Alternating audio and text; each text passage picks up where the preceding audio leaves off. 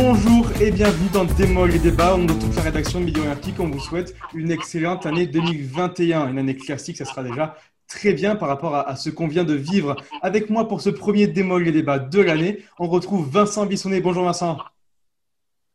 Salut Baptiste. Et Nicolas Hugo. Salut Nicolas et meilleurs voeux. Salut Baptiste, salut à tous. Comme, à chaque fois, on va commencer l'émission tout de suite avec l'enseignement du week-end. Et ça y est, on a un wagon de, trois équipes qui se détachent du, reste du championnat.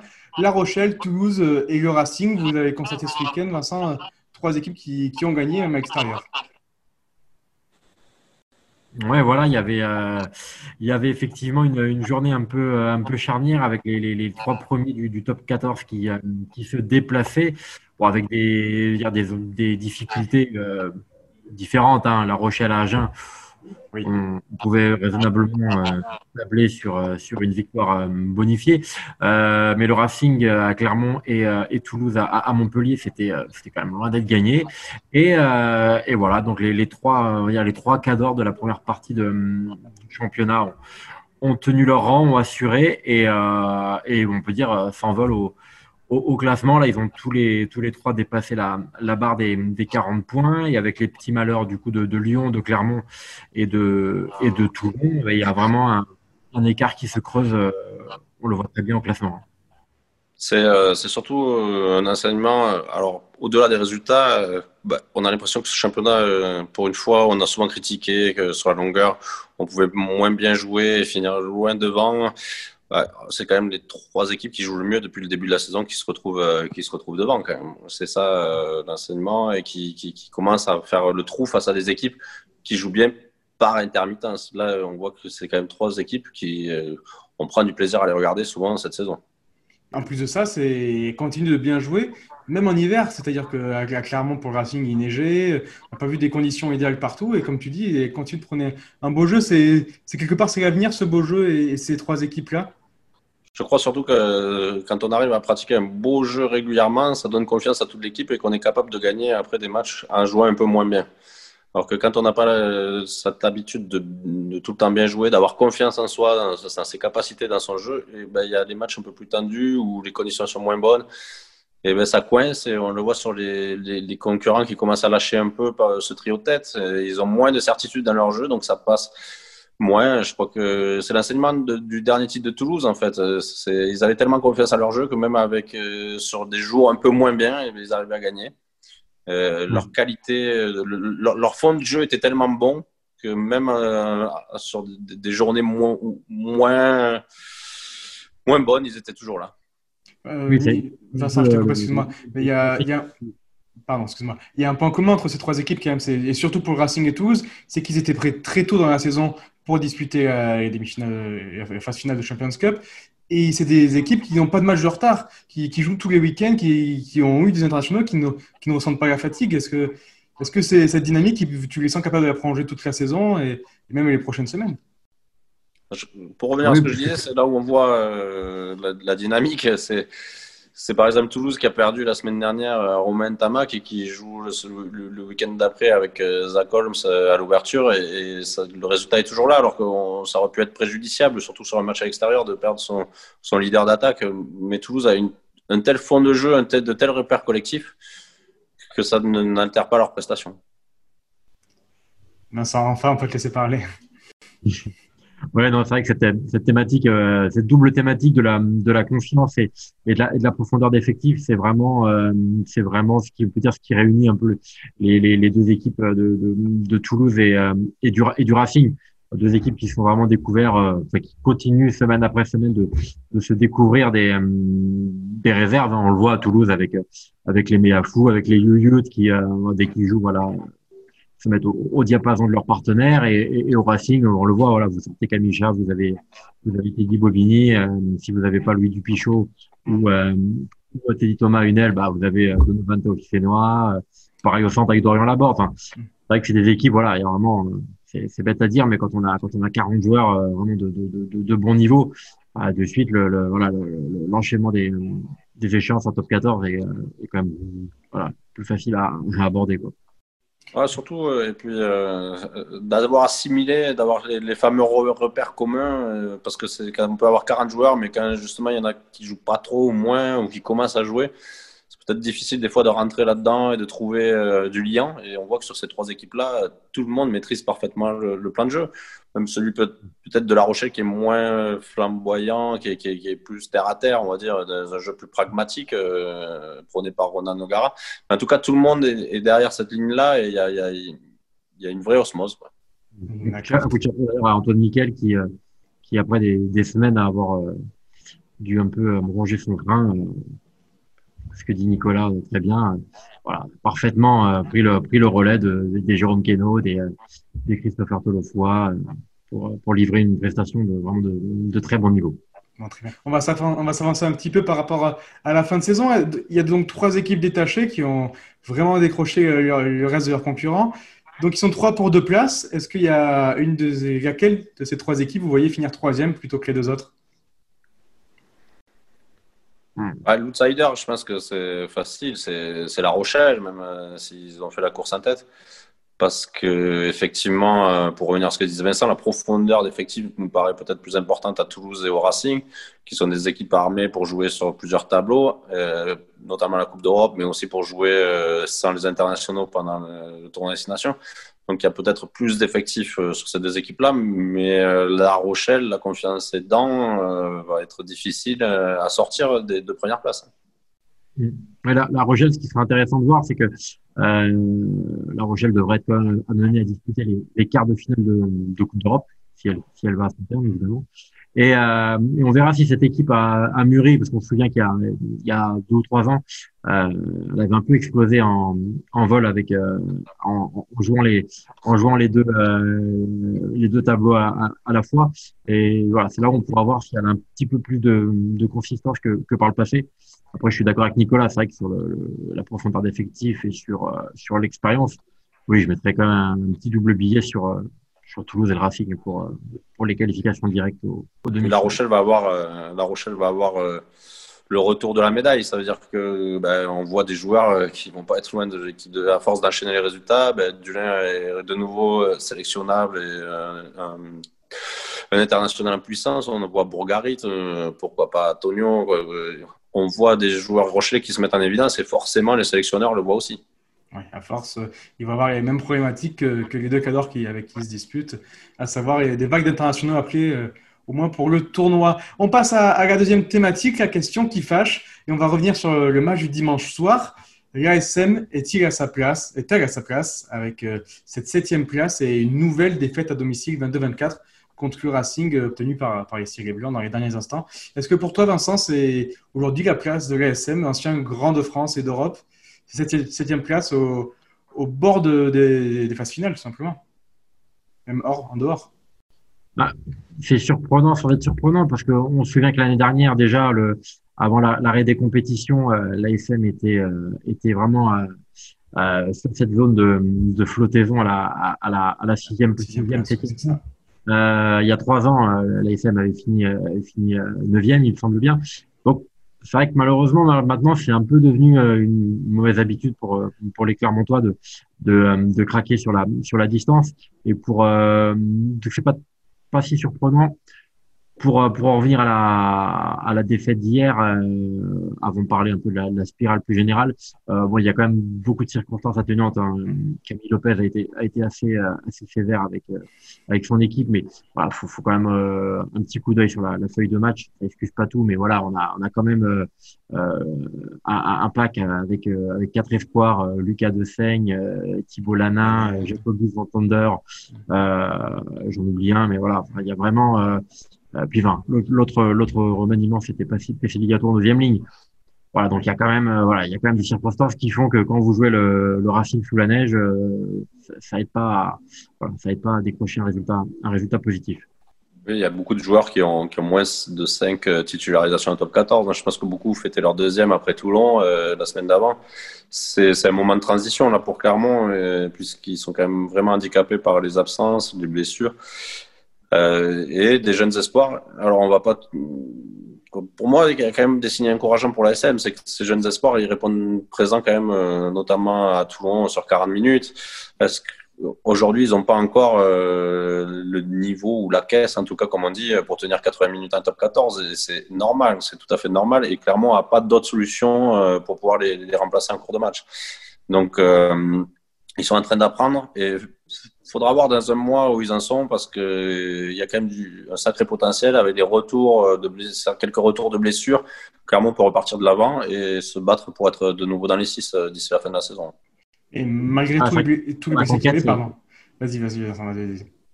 Sur, sur, la conquête, en tout cas, pour le moment, c'est vrai que c'est très très léger. Hein. On voyait hier euh, Rabash Kimani, qui est quand même loin d'être à son meilleur niveau, euh, n'arrive pas à compenser l'absence de, de, de, Christian Jovan, qui s'était imposé comme une belle surprise du, début de saison. Euh, et pareil, l'absence de, Paul Gétrasiac ou d'Alexandre Lapendry en touche.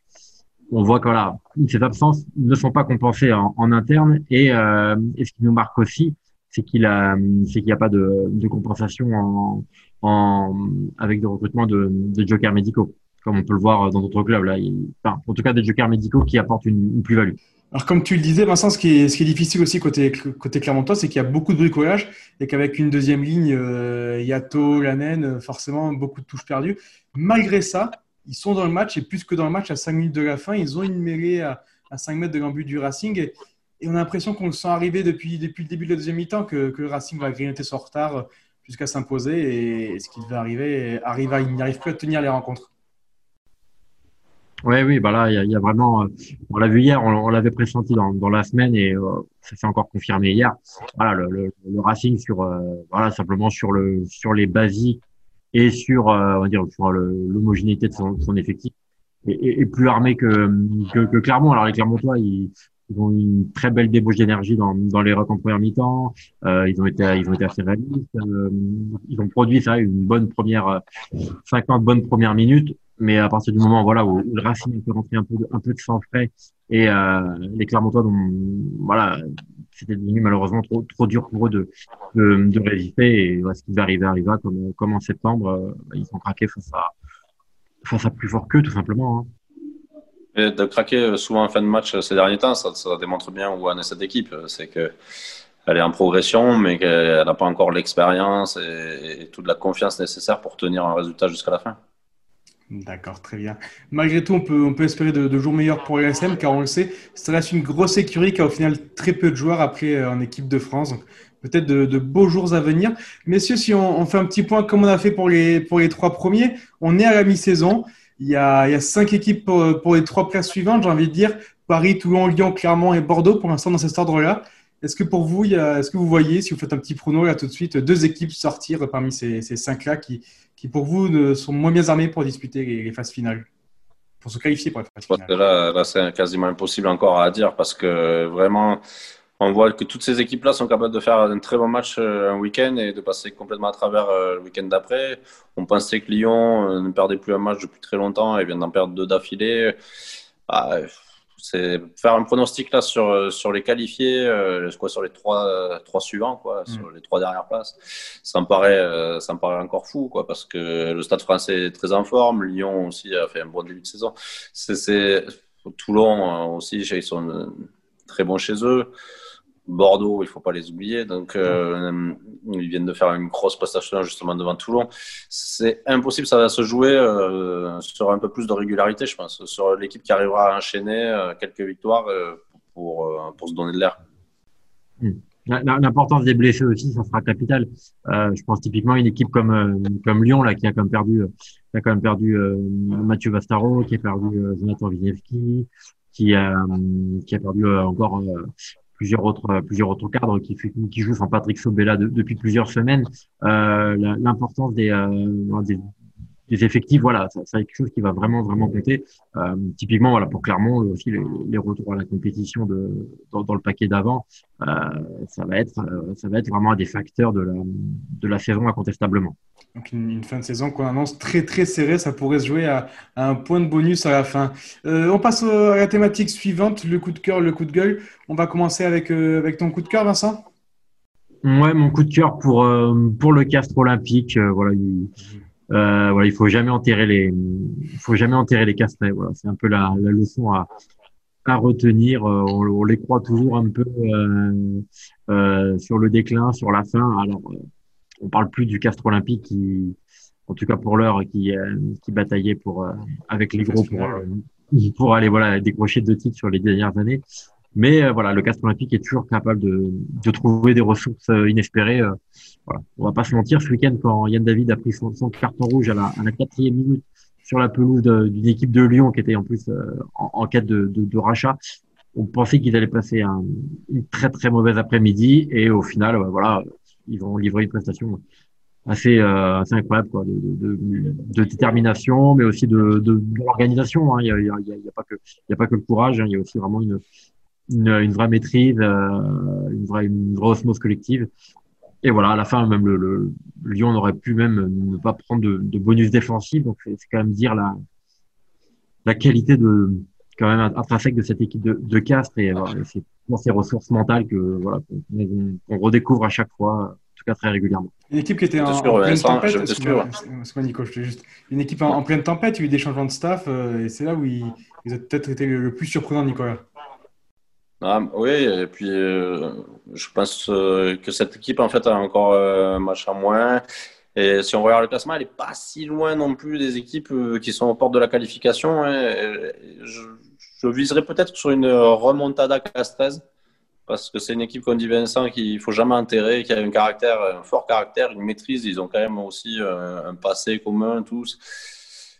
Donc, euh, on ne sait jamais. Euh, il suffit d'enchaîner là deux trois bons résultats, puisqu'on voit que effectivement les équipes pour la qualif euh, manquent encore un peu de régularité là pour pour être euh, lancées et, et, être suffisamment loin du fond du classement. On voit que en remettant le calendrier à jour, euh, si Castres arrive à gagner ses matchs en retard, ben, ils seront pas si loin que ça finalement, et, et, ça peut ça peut être une surprise de la seconde partie de saison au Castres. La difficulté pour, pour la situation de Castres comme pour le reste c'est ces, ces, matchs en retard hein, qui biaisent un peu les, les projections qui sont déjà à la base euh, hasardeuses. Oui. Mais, euh, effectivement, là, ça rend, ça rend entre guillemets tout, euh, tout pronostic encore plus, euh, encore plus indécis. Si on condamnait Agen à 14e place, on commençait à condamner ces casserets à 13e place. Mais voilà, ce succès à l'extérieur relance tout et, et rééquilibre les choses aussi dans, dans la lutte au maintien, en tout cas à ce match de barrage. On passe à ton coup de gueule, Nicolas, qui, est assez particulier.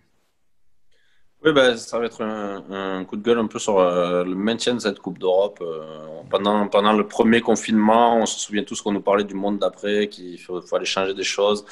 Bah, le rugby n'a rien changé, a gardé toutes ses compétitions, et notamment cette compétition euh, européenne, avec euh, des protocoles sanitaires qui sont tous différents d'un pays à un autre. Et au final, euh, le top 14 allait très très bien jusqu'à mi-décembre. Il n'y avait plus de report de match. Les équipes, je pense, avaient su maîtriser cette bulle sanitaire pour éviter de, des reports et d'avoir trop de joueurs euh, contaminés ou cas contact. On, top 14 pouvait se féliciter hein, de ça. Et, mmh. Il y avait eu beaucoup de cas en début de saison. Euh, ben voilà, on arrivait à, à une situation qui, qui, tendait vers la normale, si on peut parler de situation normale.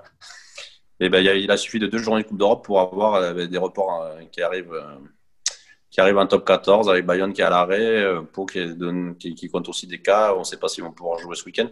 Et on se remet dans le bazar parce que euh, on a maintenu une compétition européenne euh, avec des déplacements qui paraissent complètement fous dans cette période mondiale, quoi, ou, de pandémie, où on ne peut plus tous se déplacer normalement, mais on a maintenu cette compétition qui aujourd'hui eh ben, nous reprive de quelques matchs de top 14 avec un protocole complètement inadapté aussi. Qui, qui oui, euh, le protocole inadapté.